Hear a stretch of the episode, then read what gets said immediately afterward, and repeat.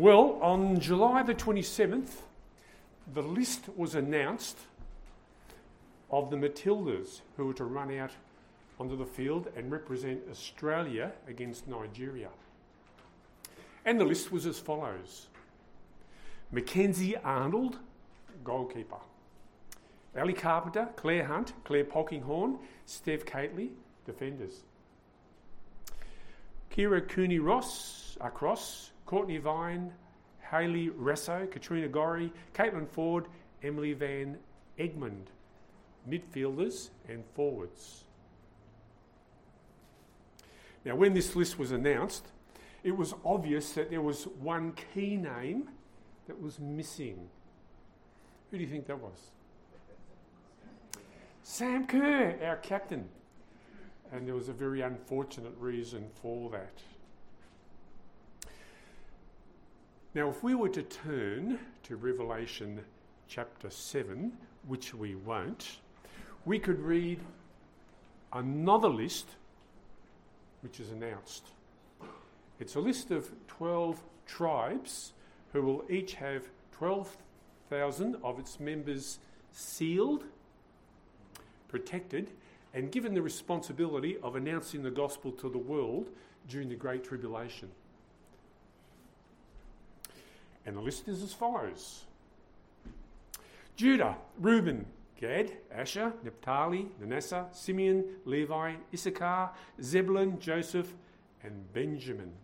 Now, did you notice that there is also a key name missing from that list? Did you notice that? It is the tribe of Dan. It's not there. It was left off. So something is going on. Today, I'd like to investigate uh, what the apparent reason for this is, and then what lessons can we can we get from this, from, from whatever it was that, that happened to the tribe of Dan. Please turn in your Bibles to Joshua chapter 19 and to a passage in a section that discusses the division of the land of Canaan among the 12 tribes. now, the passage that we're interested in goes from verse 40 to 48, and it gives a summary of the portion of the land that was given to the tribe of Dan. Now, it, it's a report. It, it, it's written in concise, in, in a concise, factual manner, without much description or detail. And so it's not really very riveting reading. I don't think many people are going to turn to this section when they're choosing memory verses to memorise or, whether, or, or when they do their Devos. I don't think you'll come back here very often. But nevertheless, let's see what we can discover from these nine verses.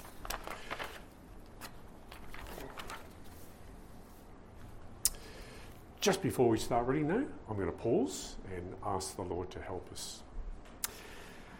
Father, we come uh, to a portion of your word and we pray that uh, as we look at the lesson that is contained in this portion, that first of all we would understand it, and secondly, we would be able to make application in our lives. We would learn something from it. Something would speak to our hearts and touch our lives from what we're about to read. And so, for that, we need the Holy Spirit. I need the Holy Spirit.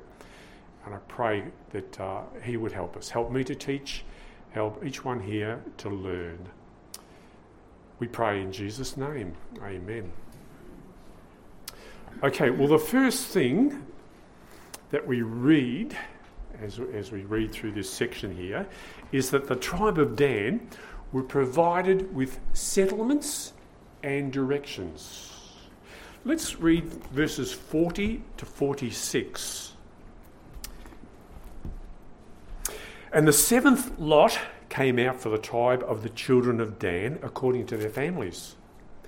And the coast of their inheritance was Zorah and Eshtaol and Irshemesh and Shaalbim and Ajalon and Jethlah and Elon and Timnathar, or Timnah, that you might have uh, recognised that one from, from um, Samson. That's where he went and got his first wife. Samson was a Danite.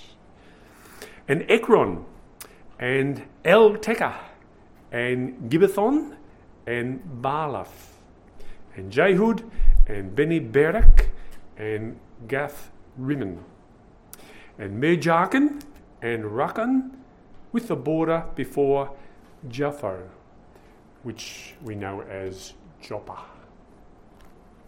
Okay, so the people of Dan were provided first of all with settlements. Now, this must have been a very exciting time for the people. You see, none of them, none of them had lived, lived in a real house before. They'd been living in tents and wandering from place to place as nomads. But now they knew that things were soon to change because Moses had promised them a land of their own, and soon they would be able to move on to it. And that would be exciting. That would be really exciting after all those years. There'd be gardens and orchards for the men to harvest themselves. There'd be houses with shelves and wardrobes and permanent clotheslines for the women. There'd be creeks and gullies for the boys to explore. And as for the girls, well, they'd be sitting around talking to each other about which boys might come and live in the village with them. So it must have been a, a really exciting time.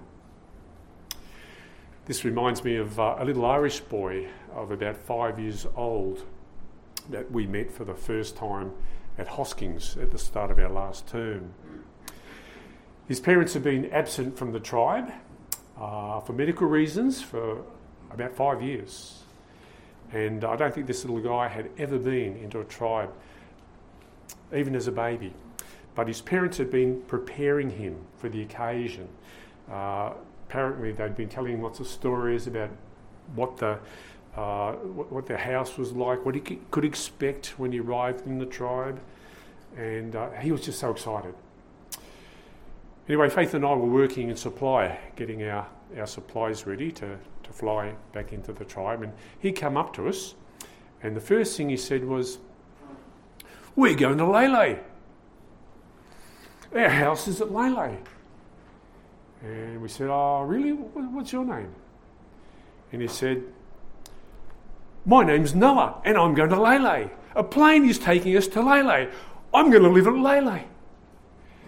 And he was just so excited.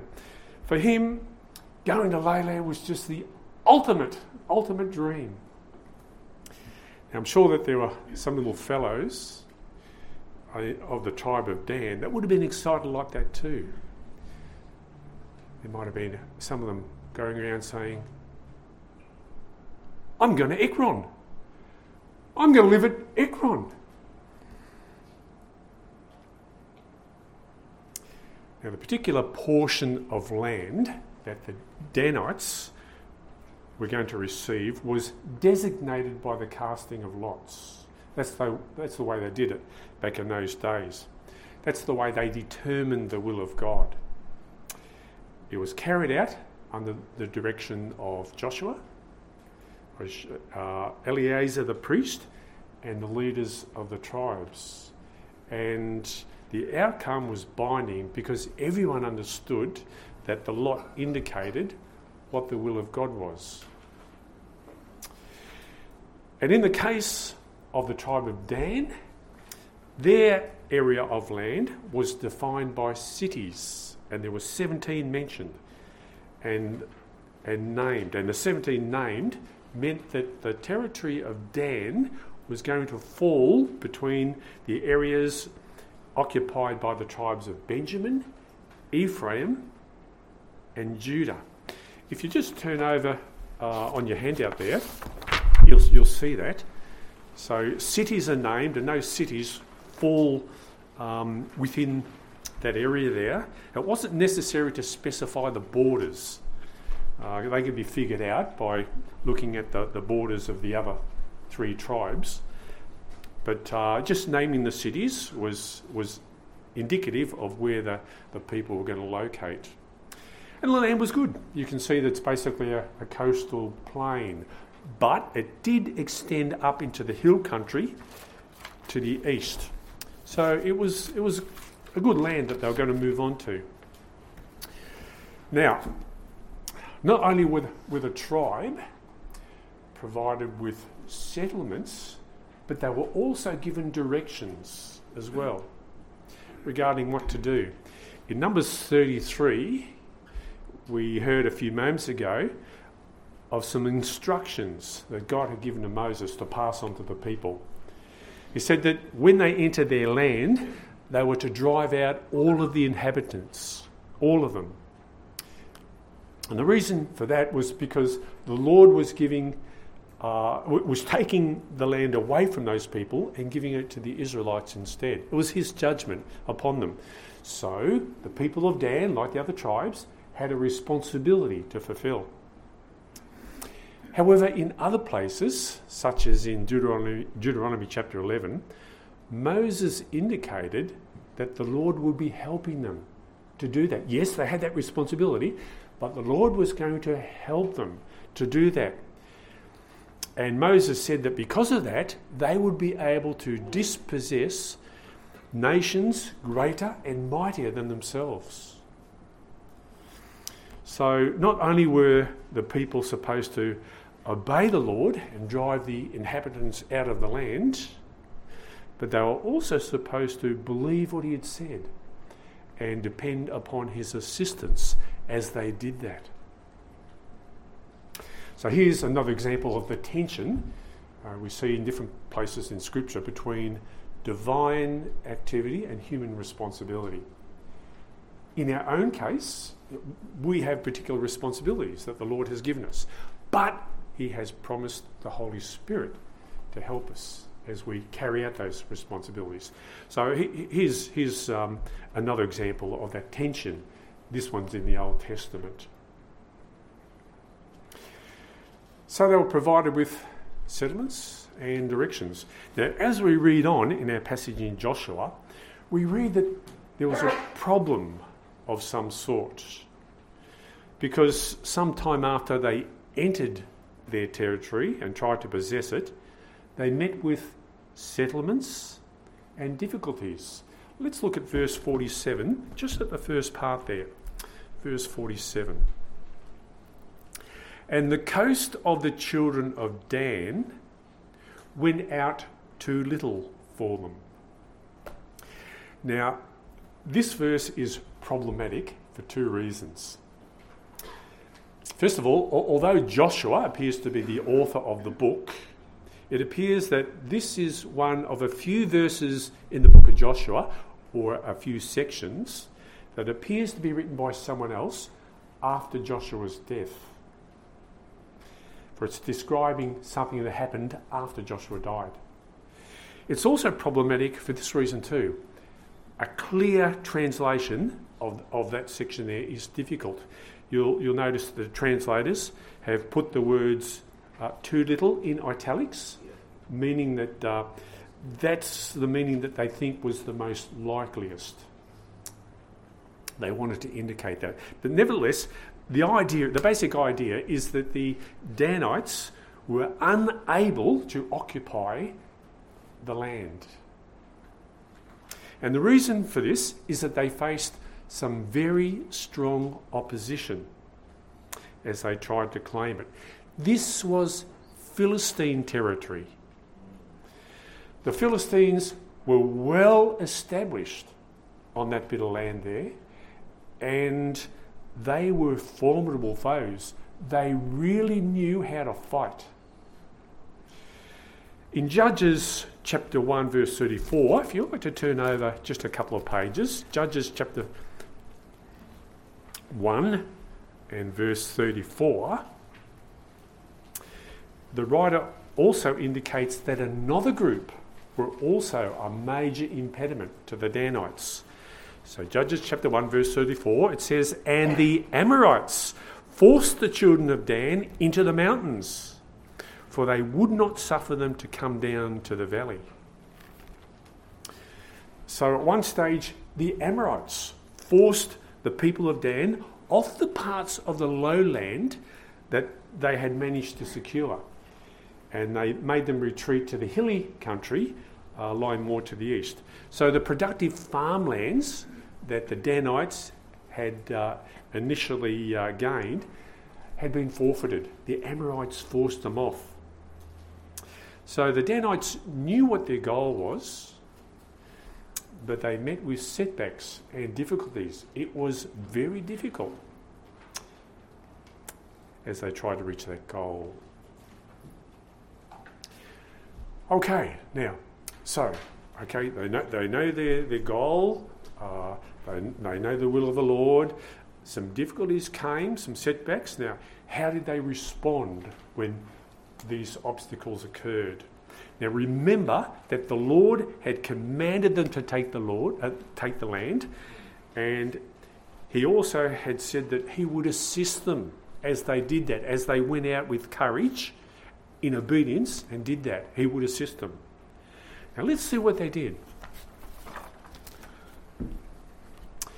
And we're going to the uh, second part of verse 47, and we'll read through to the end of verse 48. Therefore, the children of Dan went up to fight against Leshem, and took it, and smote it with the edge of the sword, and possessed it, and dwelt therein, and called Leshem Dan, after the name of Dan, their father. This is the inheritance of the tribe of the children of Dan, according to their families, these cities with their villages. So that might seem pretty good at first. However, when we look into it a little bit deeper, we can see that they actually responded to their obstacles and their difficulties with skepticism. Because the resistance that the Philistines and Amorites were putting up was really strong, and after a while, the initial vision that the Danites had of having annual harvests in golden fields of waving wheat and uh, watching trees in the orchards blossom and then bud and then produce really sweet fruit. That initial vision that they had when they went onto the land vanished. They lost it. It began to fade. And eventually, the previous pronouncement made by Joshua and the elders of the tribes concerning the territory that was to be theirs, they thought was unrealistic. The Danites thought, no, that, that pronouncement that Joshua made, that's, that's not feasible, that's unrealistic. And because of that, they didn't think very high of their future prospects. Things didn't look good, it was really hard. So, yes, they responded with skepticism. They failed to have faith and they didn't believe that God could help them to possess and keep what He had designated as theirs. So they, they responded with skepticism. They also responded with disobedience because the passage says that many of them left their land, went to a place called Leshem, conquered the people who lived there, and dwelt there instead. Gary, how can you say that? How can you deduce that from, from what you just read there? The, the fact that uh, it was skepticism and disobedience. Well, it all becomes apparent when we consider where Leshem is. Leshem, also known, known as Laish, wasn't a city located within the territory that had been designated for them. It was actually a city way up in the north of Israel, past the Sea of Galilee and at the headwaters of the Jordan River. Now, Judges chapter 18, which gives a more detailed of what account of what happened here, Judges 18, which we won't turn to, but I'll, I'll just summarise it, indicates that um, five spies from the tribe of Dan uh, went up to, to uh, to check it out. And uh, those spies, was a long way, about 100 miles, 140 kilometres. Those, spy, uh, those spies, when they got there, they saw that the city was really isolated. Really isolated. The land was very fertile and very productive. Now, some of us have had the privilege of going there and, and seeing, seeing the area for ourselves. And I can remember there was a river, a beautiful river, coming out from beneath, beneath a mountain, and the fish couldn't believe it, didn't have a fishing rod. They, they just, it was the middle of the day, and they were just swimming out. I, they looked like trout, they looked like trout, but I don't know. But uh, beautiful place, lovely soil, um, really good. Now, those, those, those five spies that went up there, they saw that. They also saw that the people who lived there weren't warriors. They were agricultural type people, possibly a colony of people who had come over from Sidon on the coast, Phoenicians, and, and made that their, their, their, their, their dwelling place. So when those five spies returned, went back down south and spoke to the rest of the folks waiting for them, they spoke about how favourable the location was. It was really good. It'd be much easier to go and conquer those country folks than what it would be to try and overthrow the formidable Philistines and Amorites who really knew how to fight. It was the pragmatic thing to do. And so, what they thought they'd do is to send 600 soldiers, Danite soldiers, up to fight those people and to take their city and the region from them. And that's what they did. That's what they did. Now, as they did that, they disobeyed in this way as well. They followed pagan practices. Judges chapter 18 also indicates this. It says that when those soldiers went back up, those 600 soldiers, when they went back up to fight against that city, they passed, I think they were passing through Ephraim, the territory of Ephraim, but they passed the house of a guy called Micah. Now, he's the subject of discussion in chapter 7. A whole chapter is devo- devoted to Micah. Deuteronomy chapter 17. He's a bit like the guy at Ora uh, that I mentioned last time when, when we presented the uh, missionary presentation. There's a guy at Ora that has his own religious system. Micah was like that. He came up with his own religious system. He had various idols that had been made from silver. He had a shrine, which is like a little house for his gods. He had uh, some sort of priestly garment, and he also had one of his sons to act as his priest. Now, later on, a Levite came by by the name of Jonathan, and uh, Micah uh, got the Levite. He made him an offer and asked the Levite to, to, to live with him and to act as his priest in his little uh, village there instead of, instead of his son. And he did that. So he had his own religious system. Now, when the soldiers, those 600 soldiers, arrived there, uh, they knew that they knew who Micah was and what he did, and uh, they decided that they would take the idols for themselves and the priestly garment and the priest. They uh, they encouraged the, the, Levite there to go with them as well, and the whole idea was that uh, when they they conquered uh, Leshem, they would build a, a, temple and they would get their own religious system going up there. And uh, so they were happy to be re- religious, but there had to be a few adjustments made as they did that. Now, what were the results of all this? So, so that's what that's what they did. Those soldiers went up there and they did that. Now, what were the results of all this? How did things finish up? Well, the soldiers wasn't difficult. They defeated the people up there. They were just country folks. It wasn't that difficult. They, the soldiers, the 600, 600 soldiers, handled that easily. However, in the long term, it all ended up with sacrilege. blasphemous, blasphemous behaviour. When the Danites first moved into their new settlement, the religion of the people of Dan was very questionable, to say the least. least. However, things continued to ge- degenerate from there. For some time later, those people began to be influenced by the folks over at Sidon and Tyre on the coast who worshipped Baal and Asheroth. And eventually, when the kingdom was divided, the people there at Leshem, the Danites, were involved in full blown idolatry. They worshipped a golden calf that Jeroboam had put in their, their city there.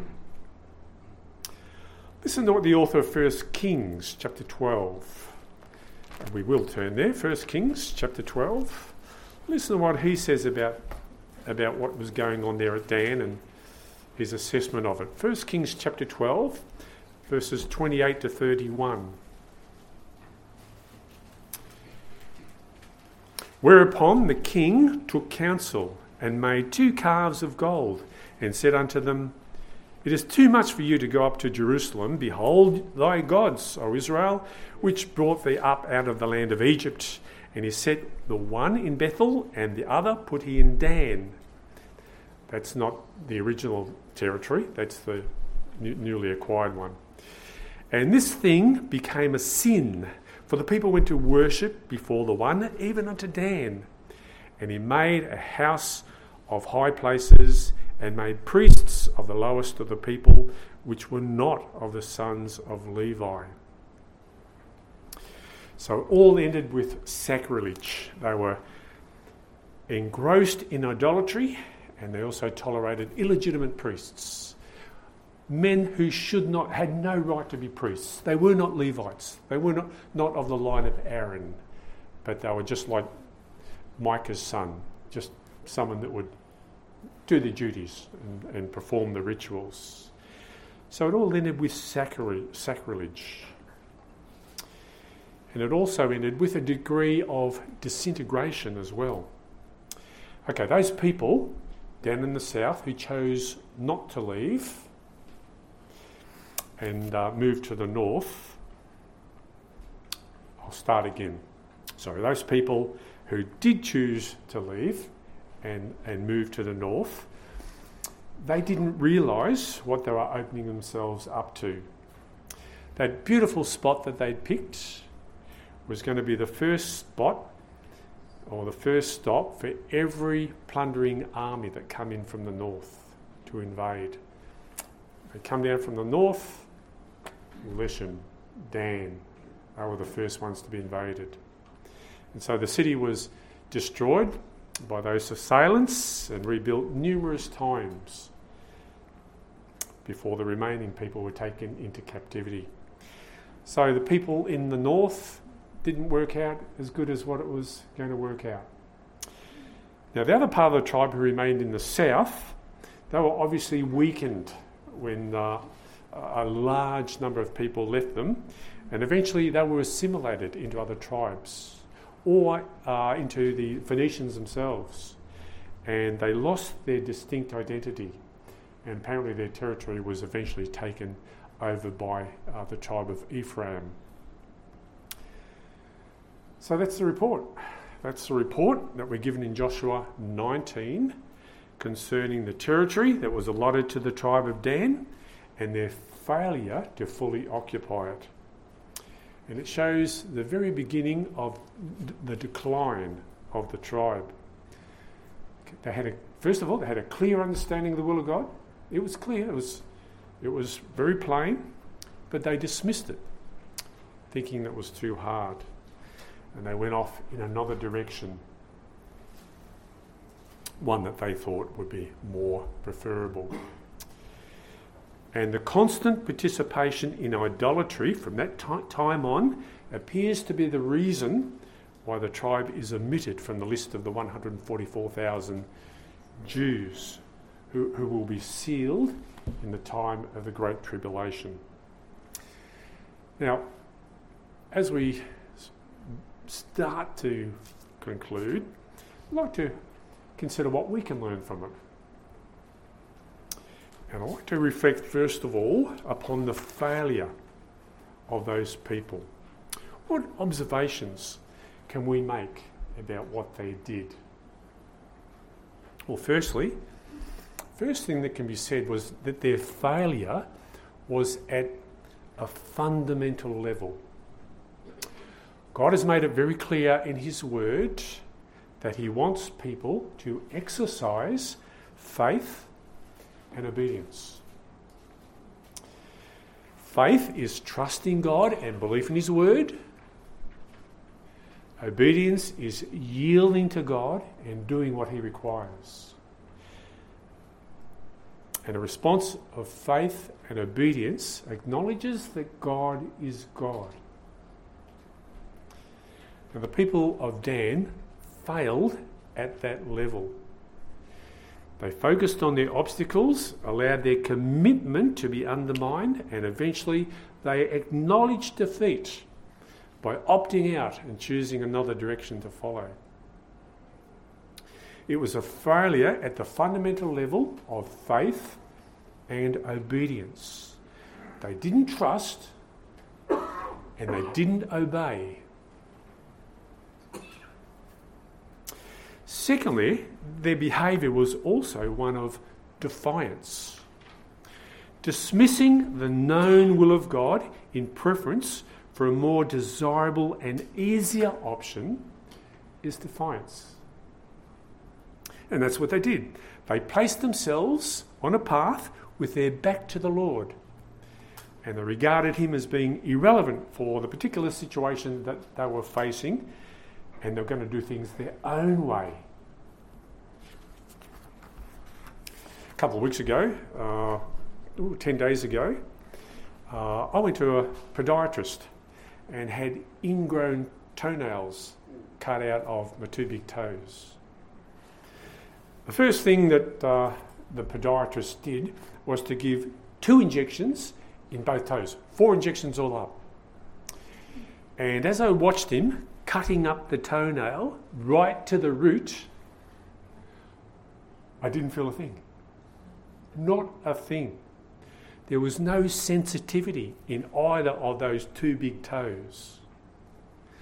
Now, that's a little bit like what happens when we dismiss the will of God and choose another option. It's a bit like that with respect to that particular matter, we numb ourselves to the will of God. Not with a general anaesthetic as if we're heretics or as if we're apostates, but like with a local anaesthetic, just relating to that particular issue.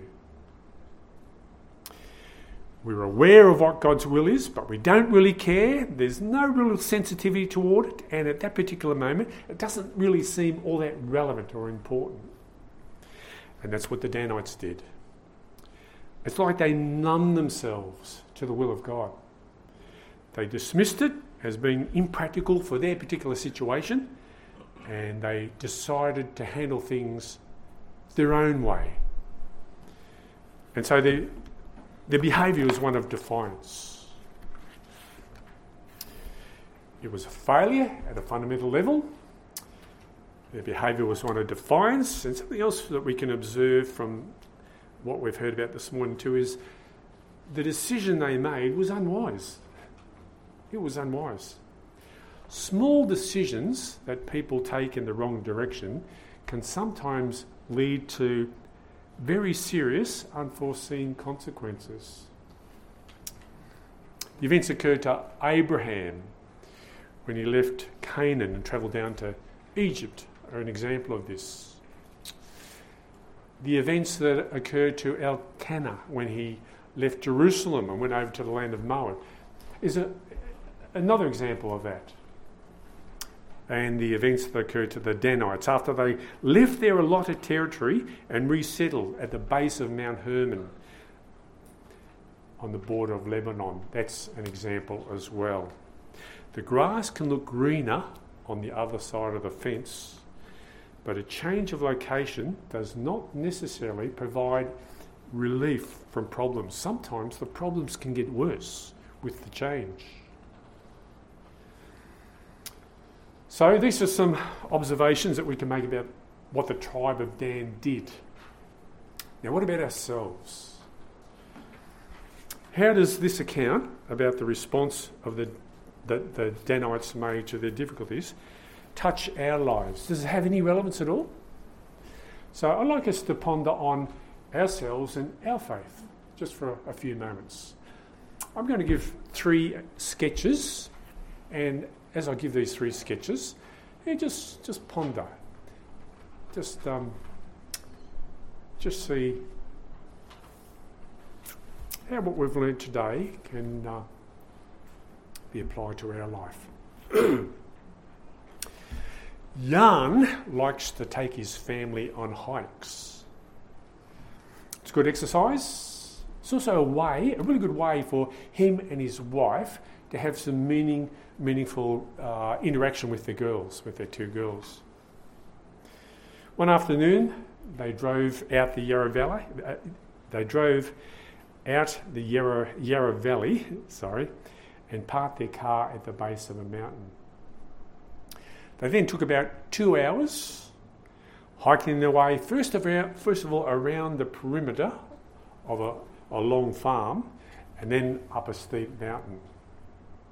It was a warm day, and the scent of uh, uh, eucalyptus and blossom was in the air, and it was invigorating. They also saw a deer and a wonga pigeon, and that was exciting. Well, when they got to the, the top, they had their lunch, and after they took some great photos, they made their way back down the mountain once again. It was quicker going down, but it was also hard on the legs. And the girls started complaining of sore knees. And Jan, he had blisters on both heels, and they were rubbing against his, his uh, hiking boots, so he didn't feel too, too good as well. And when they got to the, the base of the mountain, they faced another problem. There were black clouds heading their way. They had about another 45 minutes to hike if they continued on the trail that they were, that they were following. However, Jan noticed that if they left the trail and made a shortcut through the farm, they could be back at their car within about 12 to 15 minutes. Now, the girls would really appreciate that. His feet would appreciate that. And as he's thinking about it, it started to rain. There was only one problem. There was a sign in the paddock that said, private property, keep out. Jan had a decision he needed to make.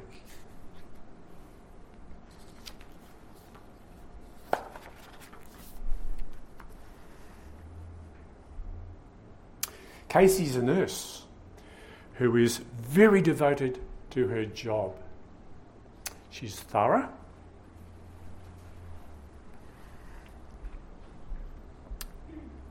And she works, I should say, uh, she works in an intensive care unit providing specialised care to critically ill patients.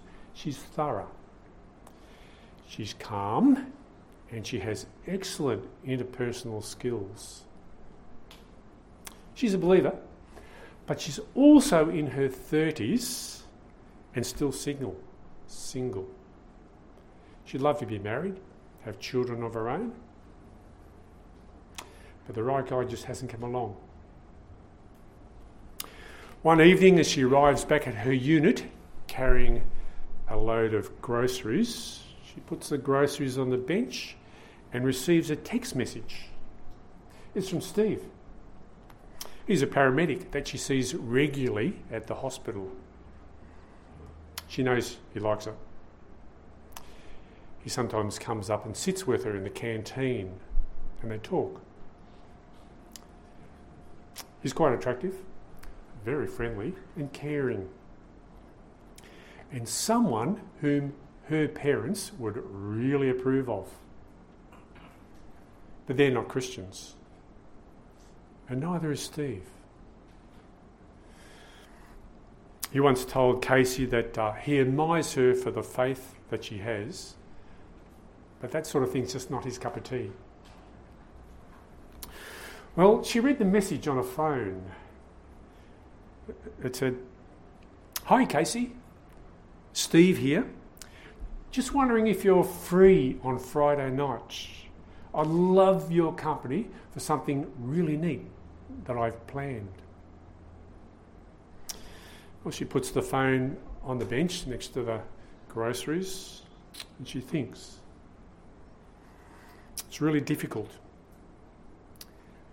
He ticks a lot of the boxes. And she could easily fall for him. Easily. But he's not a Christian.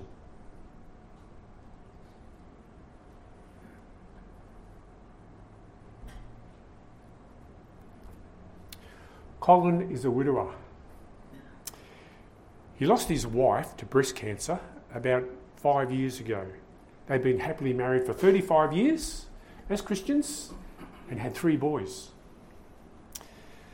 The loss was really hard to take, especially for some strange reason during the second year. He can handle being alone throughout the day, but he longs for company at night, and sometimes it's quite depressing. Retirement is coming up, but he thinks that's only going to make matters worse. He's thought about the possibility of remarriage, but ah, he just doesn't think he's cut out for it. It's nine o'clock at night. He's been answering emails on his computer and looking online at some HelloFresh recipes. He's toying with the ideas of uh, buying a couple of meals. Well, he's just about to close the page and turn the computer off when a picture, a box, pops up on the screen. It's a picture. It's a picture, a photo actually, of two girls dressed very immodestly. And there's a caption beside the box. It says, Hi there, Butch. Click here if you want to see more. Much more. Well, Colin should have shut the computer off straight away, but he didn't. He thought for a moment. His years of married life are over. He's lonely and it's difficult.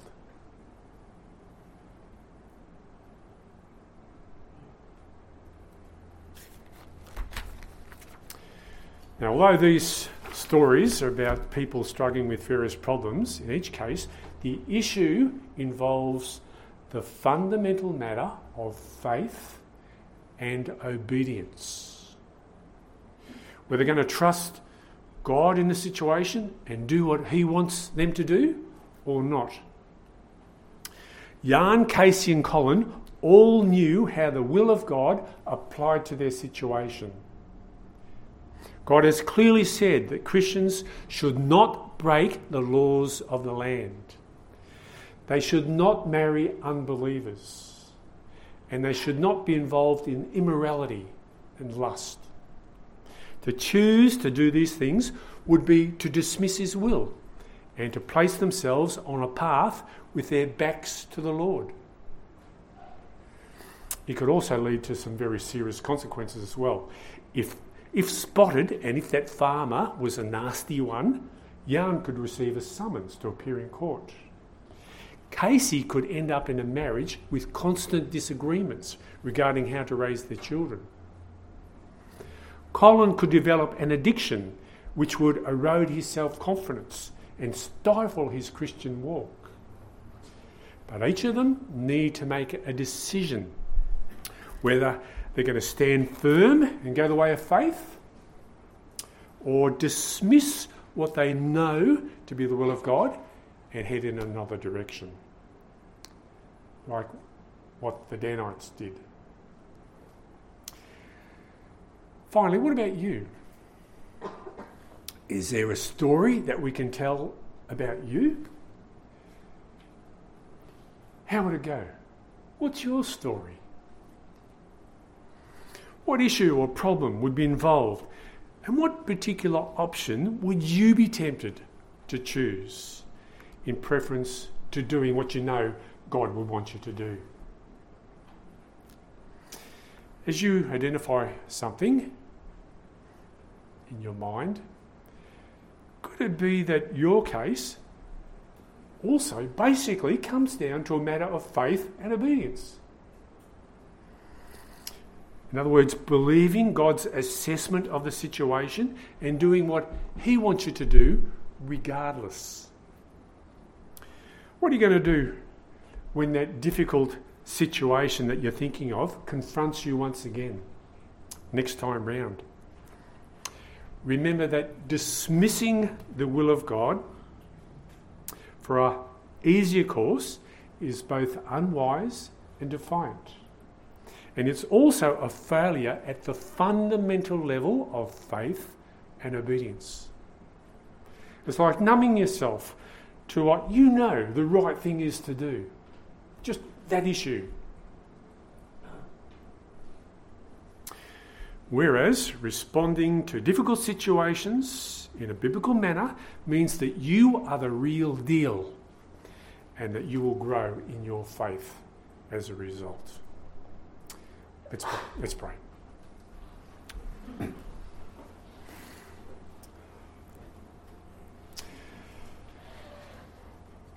Father, as we surf in our minds, there may be whole lots of different issues and situations that uh, we can recall where we have done the same thing that the Danites did.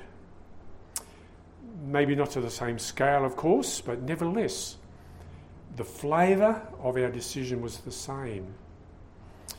We ignored the clear will of God, your will, that we clearly knew, and we numbed ourselves to it, and we did something that we preferred to do instead just dismissing it as if it wasn't serious or, or wasn't significant. Father, I just pray that you'd help each one of us to identify areas in our lives where we're not being fully obedient to you and to trust your way uh, instead, to go your way, to put your will first in our lives, that we are the real deal and not half baked. So, Father, we just pray that you would uh, minister to our hearts, encourage us, help us to grow, uh, help us to allow the, the Spirit of God to uh, minister in different areas of our lives, and uh, may, we, may we grow and uh, walk as you want us to walk. Thank you, Lord. We just commit uh, the message to you. Pray that you would minister according to your, your will to our lives. We pray in Jesus' name. Amen.